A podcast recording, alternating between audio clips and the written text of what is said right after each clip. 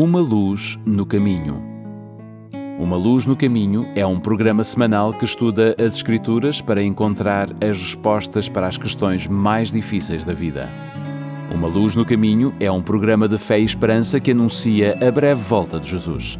Agora com você, o pastor Bill Santos.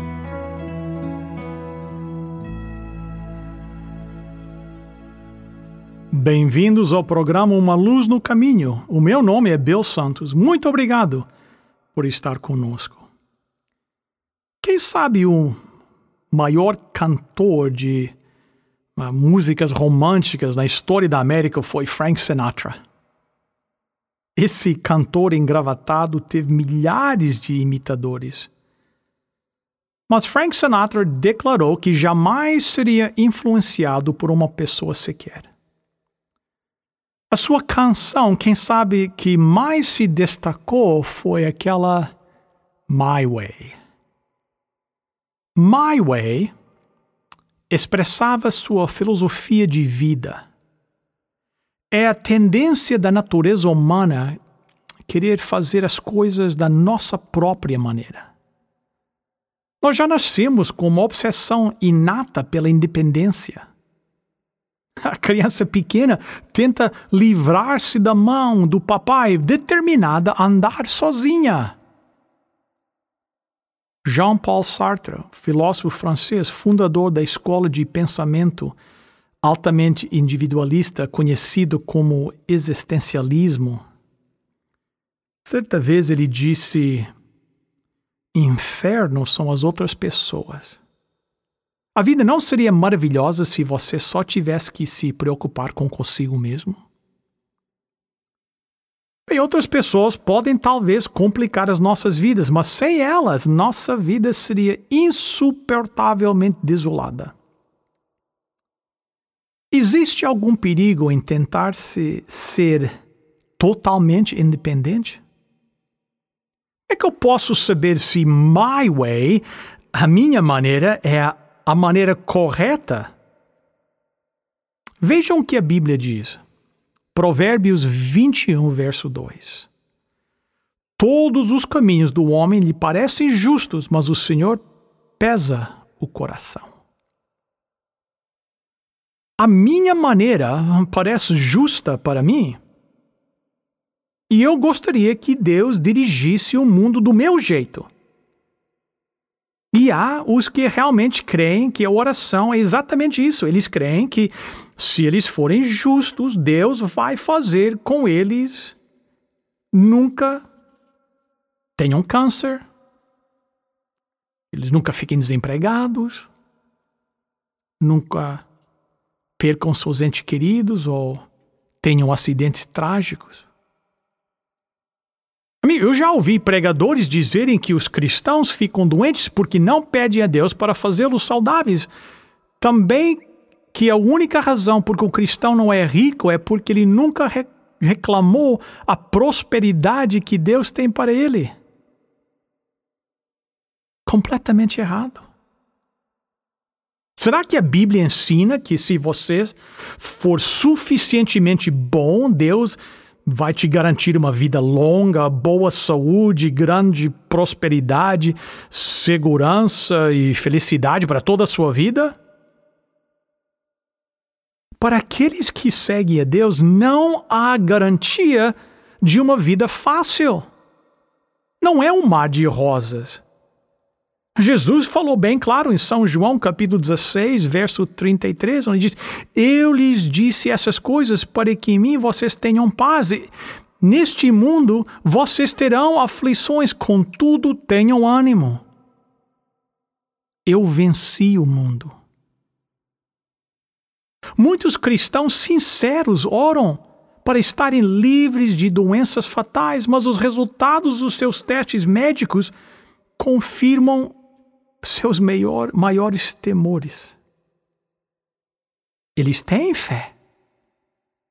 Eles amam a Deus. Repentinamente o mal chega quando eles esperavam o bem. Cristãos de, de oração perdem seus entes queridos, perdem seus trabalhos ou veem seus casamentos em decadência. É, é fácil ter fé quando tudo está bem, mas e nas horas difíceis? Falando sobre a, oração, Deus disse em 1 João capítulo 5, verso 14: Quando estamos na presença de Deus, temos coragem por causa do seguinte: se pedirmos alguma coisa de acordo com a Sua vontade, temos a certeza de que Ele nos ouve. My Way pode ser um bom slogan para um cantor popular, mas não é a maneira que Deus quer que o busquemos em oração. Como este verso indica, nós temos que estar disposto a seguir a vontade de Deus. Isso significa nós termos confiança em Deus. Muitos creem que Deus opera tipo uma loteria sobrenatural ou um supermercado de pronta entrega, onde podemos comprar qualquer coisa que desejamos, quer seja boa ou má. O nosso ponto de vista humano é tão limitado. Deus pode ver o quadro completo. Por causa da minha falta de visão, fazer minha própria vontade pode significar autodestruição. É Cristo que é o nosso grande exemplo. Ele que é um instrutor do que se refere à oração. Ele não exigiu qualquer privilégio especial. Ele esperava uma cruz e, e foi a cruz que ele recebeu. Na noite anterior à sua crucifixão, ele sabia exatamente o que o aguardava. Para qualquer um de nós enfrentar a morte já é muito difícil, mas as circunstâncias que Jesus teve que enfrentar eram únicas. Raramente alguém sabe quando e como vai morrer. Jesus recorria sempre ao Getsemane para meditação e oração. E na noite anterior à sua crucifixão, ele retornou àquele lugar. Desta vez, seu coração estava tão cheio de tristeza e seus discípulos ficaram ansiosos e perplexos. Seu semblante havia mudado, seu porte estava encurvado como se tivesse para cair. Ao entrar no jardim, ele rogou aos seus companheiros: Assentai-vos aqui enquanto eu oro. Tomando consigo Pedro, Tiago e João, ele continuou um pouco mais adiante no jardim. Ele afastou-se um pouco dos seus companheiros e caiu prostrado com sua face na terra. Ele foi tomado por um terrível pavor de que Deus estava removendo a sua presença dele. Ele sentiu-se separado do Pai por um abismo de pecado tão largo, tão profundo, tão escuro, que o seu espírito estremeceu. O orvalho frio da noite cai sobre o seu corpo exausto. E de seus pálidos lábios soaram um amargo clamor: Oh, meu Pai, se possível, passe de mim este cálice, todavia, não seja como eu quero, mas como tu queres. Três vezes ele repetiu esta oração de entrega a Deus. Jesus conhecia a vontade do Pai sobre este assunto. No entanto, ele ainda orou por uma, uma outra saída. A resposta do pai foi um compassivo, mas claro não. Porque o pai amava tanto o mundo. Ele insistiu que Jesus seguisse o plano. Não houve nenhuma falta de fé por parte de Jesus, não houve problemas no relacionamento pai-filho. Jesus orou tanto quanto pode. E a resposta foi não. Quando a vontade de Jesus confrontou-se com a vontade do Pai, ainda que o desapontamento e o custo não poderiam ser maiores, a sua escolha foi obedecer à vontade do Pai. Ele estava ciente que a escolha do seu pai provar-se-ia ser a melhor afinal. E assim foi. A crucifixão tornou-se a salvação do mundo. O monte da tortura em forma de caveira transformou-se no jardim da ressurreição. Jesus ensinou seus discípulos a orar. No coração daquela oração estão essas palavras: Seja feita a tua vontade na terra como nos céus. Somos instruídos a dirigirmos nossas orações a Deus em harmonia com a Sua vontade. O apóstolo Paulo foi um grande exemplo de autoridade no assunto da oração. Havia tremendo poder em suas orações. Lemos a a sua história em 2 Coríntios, capítulo 12, versos 7 a 9. Mas para que ficasse orgulhoso demais por causa das coisas maravilhosas que vi, eu recebi uma doença dolorosa, que é como um espinho no meu corpo. Ela veio como mensageiro de Satanás para me dar bofetadas e impedir que eu ficasse orgulhoso. Três vezes orei ao Senhor pedindo que Ele me tirasse esse sofrimento, mas Ele me respondeu: A minha graça é tudo o que você precisa. Pois o meu poder é mais forte quando você está fraco. Portanto, eu me sinto muito feliz em me gabar das minhas fraquezas, para que assim a proteção do poder de Cristo esteja comigo. Durante mais de 20 séculos, teólogos têm tentado descobrir qual seria esse espinho na carne. O espinho sugere uma lasca de madeira afinado como uma farpa, que ao penetrar na carne não pode ser tirada. O fato de que ele estava em sua carne sugere que sua enfermidade era no corpo e não na sua mente ou no espírito.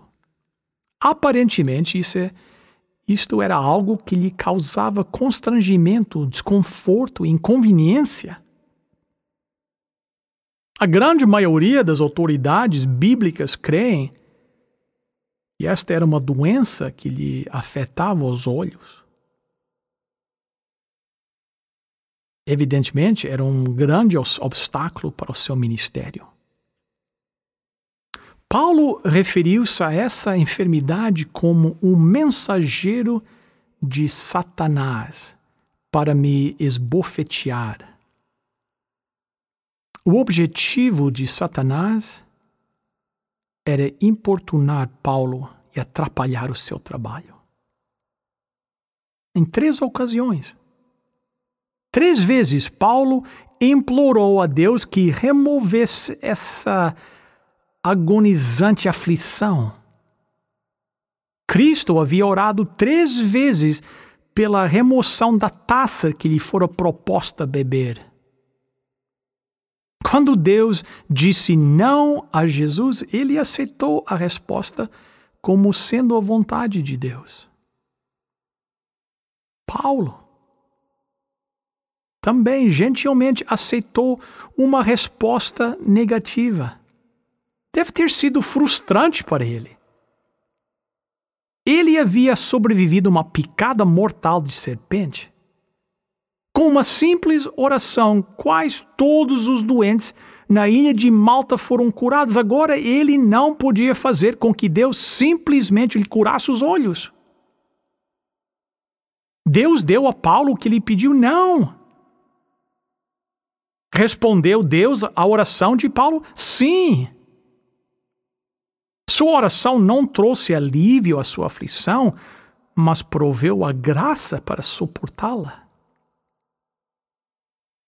Cristo deu-lhe abundante provisão de graça superior às suas necessidades.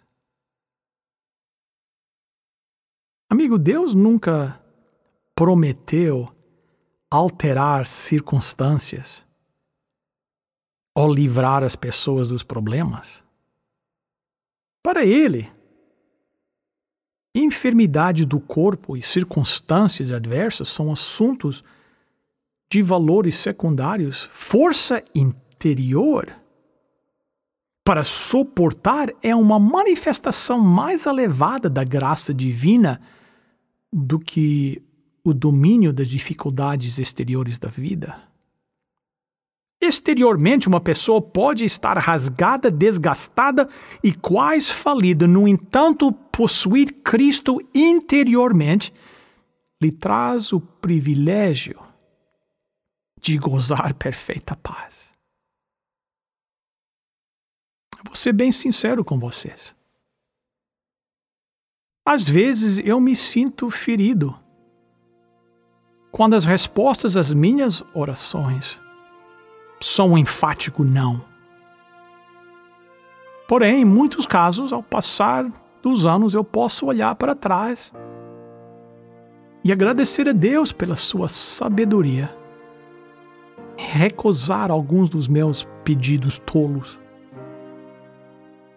mas há outras ocasiões em que eu não pude compreender uma resposta negativa. Mas um dia, na nova terra, quando eu puder falar com meu Salvador face a face, eu vou pedir-lhe uma explicação. Você vê? tudo uma questão de confiança. Talvez nem sempre, nem sempre podemos compreender. Mas se nós confiarmos nele, teremos paz de espírito.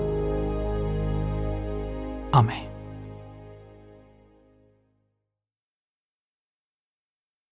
Nossos queridos ouvintes, chegamos ao momento do programa onde nós temos a nossa oferta especial para vocês.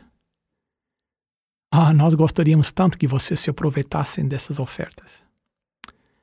Hoje estamos oferecendo um livro que já oferecemos aqui, é um livro maravilhoso.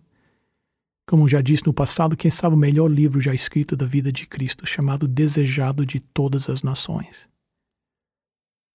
É uma oferta do nosso programa o livro chegará em sua casa sem compromisso qualquer da sua parte. Não há custo nenhum, nem obrigação nenhuma. É apenas necessário que você faça uma coisa. Pegue o seu telefone agora e ligue para 1800 458 1735. 1800 458 1735. 1 800-458-1735 ou visite o nosso website umaluznocaminho.com e peça através do website. Mais uma vez, 1-800-458-1735. Ligue agora. Estamos esperando a sua ligação. Bem, amigos ouvintes, chegamos ao final de mais um programa Uma Luz no Caminho. Muito obrigado pela sua presença, obrigado pela as orações que eu sei que muitos estão fazendo em favor do nosso programa. E ajude-nos a compartilhar esse programa com seus amigos, seus, seus uh, parentes, seus uh, familiares. Uh, Lembre-se do nosso website, umaluznocaminho.com, a nossa página no Facebook. A todos os nossos programas passados estão disponíveis através do website umaluznocaminho.com. Lembre-se também de visitar a nossa igreja 280 da Carlingview Drive em Etobicoke, lá próximo ao aeroporto. Todos os sábados nós estamos lá, das partidas 9h30 da manhã, e gostaríamos muito de receber uma visita sua. Vamos estar de braços abertos aguardando a sua chegada lá para fazermos uma, uma festa juntos, uma celebração juntos em casa do nosso Deus Criador. Então pense em visitar a nossa igreja. Bem, a música indica que acabou o tempo. Muito obrigado outra vez e vamos marcar para a próxima semana. Se Deus quiser. Lembre-se: lâmpada para os meus pés é a tua palavra e luz para o meu caminho.